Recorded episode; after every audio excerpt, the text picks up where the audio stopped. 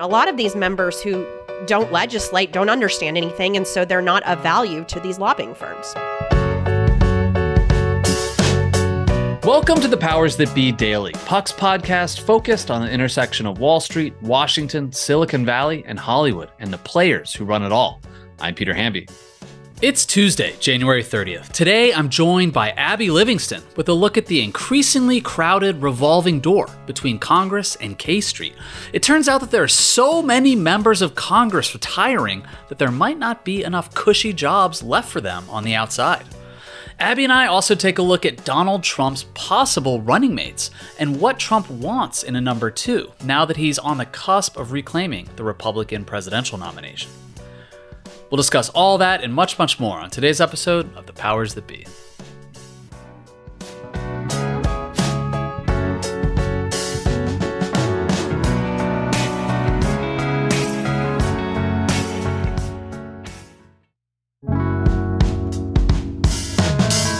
Happy Tuesday, everybody. Welcome to The Powers That Be. You know, in the swamp, they call it the revolving door.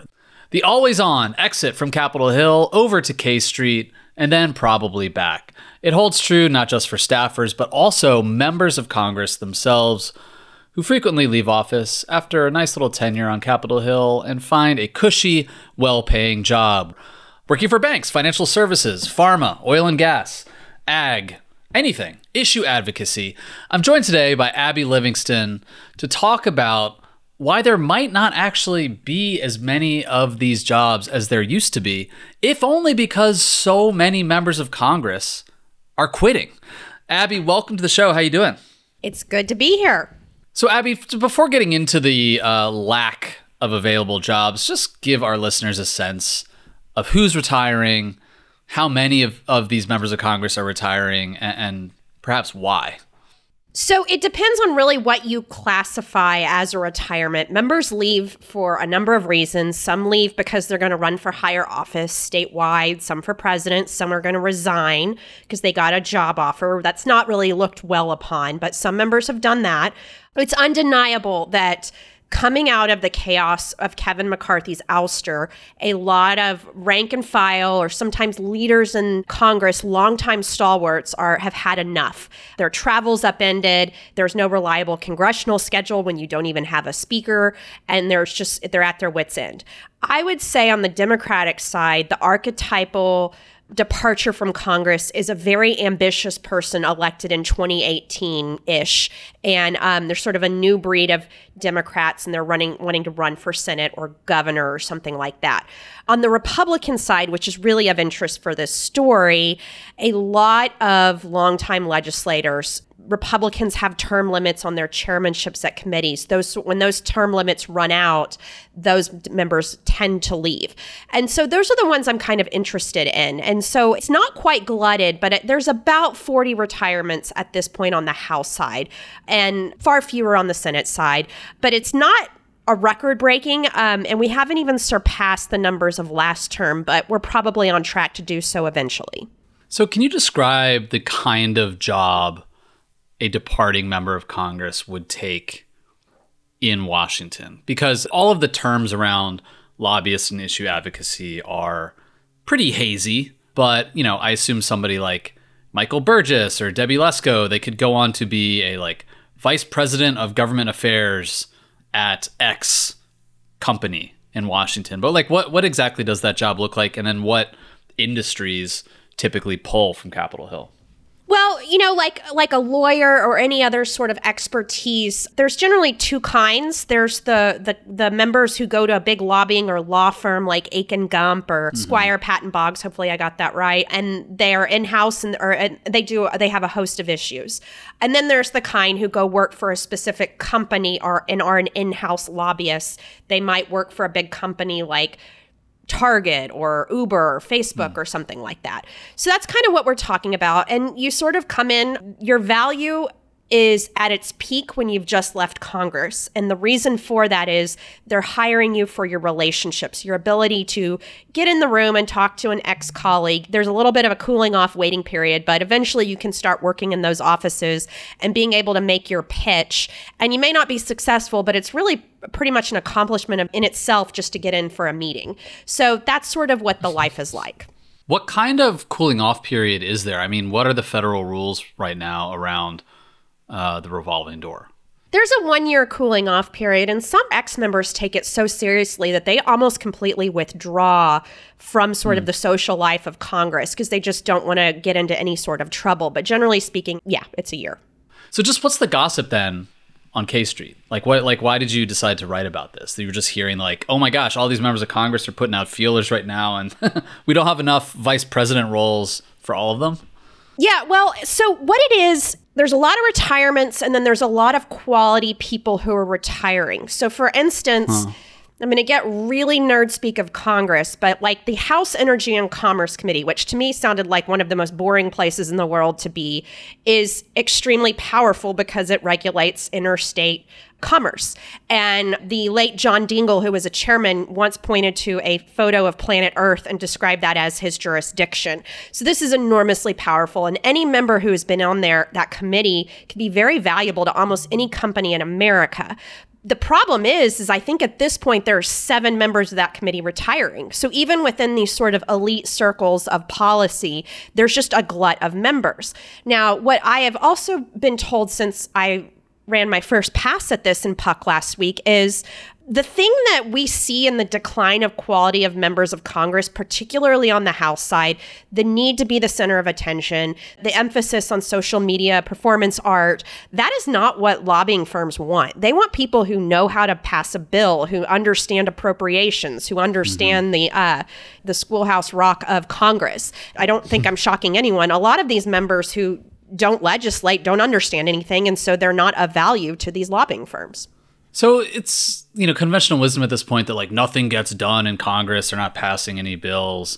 So the value though is still with passing a budget, you know, like you can lobby a certain office to attach a certain thing to a certain bill, like omnibus spending bill, for example, even if there's not big like world-changing legislation happening. Like Congress is still allotting a lot of money to a lot of states all the time, right? So I think what we're seeing on a big policy perspective is almost a slow motion heart attack in Congress, where at first they couldn't do the big things. And so they just focused on the things that were within their power, namely funding the government. And now Congress is even struggling to do that. And that is also part of what's hurting this job market is there's not a lot of legislation to influence.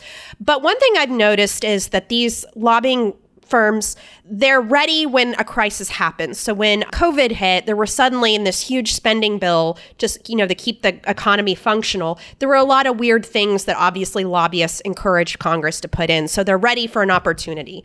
But generally speaking, the lack of production of legislation in Congress is also sort of dimming the view of K Street on a lot of ex-members, according to people I've spoken to. All right, Abby, I want to take a quick break. And when we come back, I want to talk to you about the Veep stakes, which are here early this year with Donald Trump basically on the cusp of winning the Republican nomination.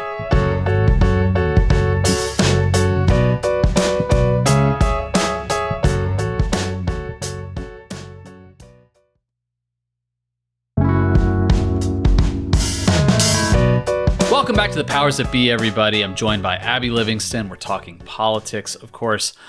Abby, I wrote a piece for The Best and the Brightest yesterday about all the names floating around to become Trump's running mate. And look, I mean, this exercise, as you know, every 4 years, you know, it seems very gossipy. A lot of people make fun of the press for devoting so much energy to something that, you know, they can't possibly know. And running mates typically don't have a huge measurable impact on the outcome of the election.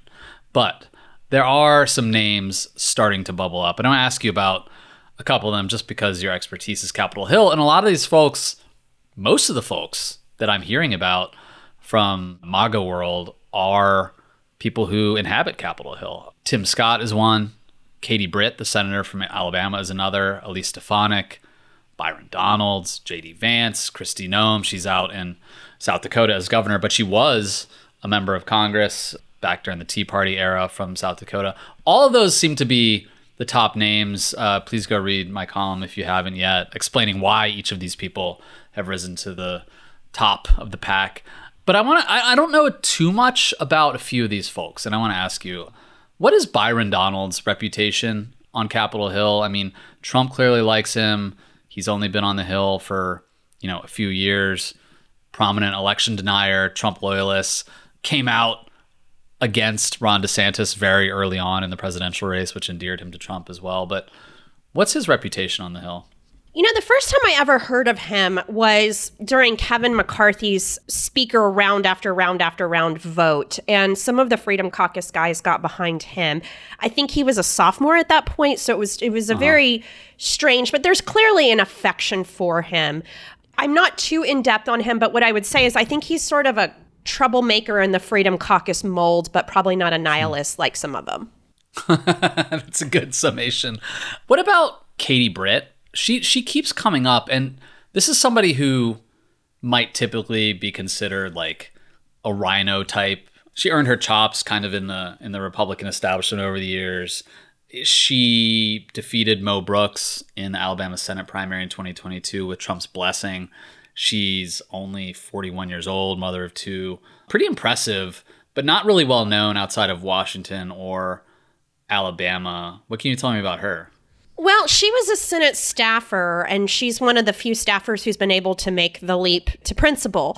Everything I've seen about her, she's pretty low-key. She's very young for a senator, which is good for a state like Alabama, so she can build seniority. Mm-hmm. And to use a Trump term, I mean, she does seem to have walked out of central casting, which I, hate to bring up, but that is something that he is going to put an enormous emphasis on as he goes about this decision. Yeah, totally. I mean, when I was writing this, I went and watched some of her campaign ads and some of her, appearances in committees, interrogating people.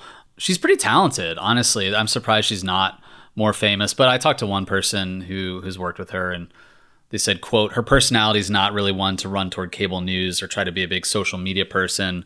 She likes to work behind the scenes to get things done, to work toward solutions. That's her personality. Look, that's something that someone who's rooting for her kind of would say. You don't want to be seen as like openly running or auditioning to be Trump's running mate, but she strikes me as somebody that Trump likes and knows. And by the way, her husband is a 6'8" former NFL offensive lineman, and Trump thinks that's cool, I'm told.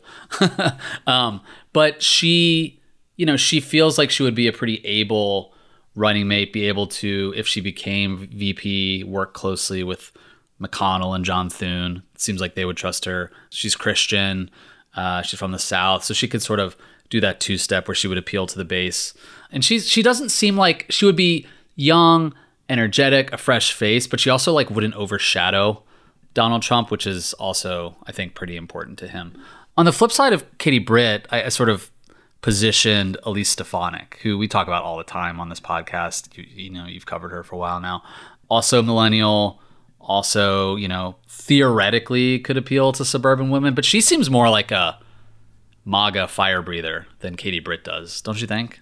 Absolutely. And we've all watched that happen in real time. Elise Stefanik is someone who, if you are our age in Washington and had almost anything to do with Republican politics in the last 15 years, you probably encountered her, whether she was in Congress or she was known around town as a staffer for the Bush White House. She sure wants this, and there is no lack of ambition with Elise Stefanik, and it seems like something she would relish doing, but I also just sort of wonder if she wants it too much. I mean, the thing, and to kind of pull back on this is going to be a 6-month long episode of The Apprentice or season of The Apprentice. I don't think this is something that I think he is probably going to dangle in front of a lot of people. And I mean, I think it's fairly apparent she wants this pretty badly. I think that's right. Everyone go check out The Best and the Brightest for more of my reporting and Abby's reporting on all of this. I know it's weird that we're already talking about Trump's running mate, but, typically this happens in the summertime. Typically, nominations take longer to wrap up, but it is all but certain that Trump is going to be the Republican nominee at this point. One thing I can say for certain, Trump's running mate will not be Ron DeSantis, and it will not be Nikki Haley. You can take that to the bank. Abby, thanks so much for joining me. Thanks for having me, Peter. Thanks so much for listening to another episode of The Powers That Be. As a reminder, The Powers That Be is the official podcast of Puck. We'd like to thank Ben Landy, Liz Goff, and Alex Bigler for their editorial and production guidance. If you like what you hear, please share with a friend. It really helps us keep delivering the inside scoop that only Puck can offer. Follow us on Twitter at Puck News. I'm Ben Landy. See you tomorrow. This has been a presentation of Odyssey. Please listen, rate, review, and follow all episodes wherever you get your podcasts. The Powers That Be Daily is executive produced by John Kelly, co-founder of Puck, Bob Tabador, and Ben Landy, executive editor at Puck.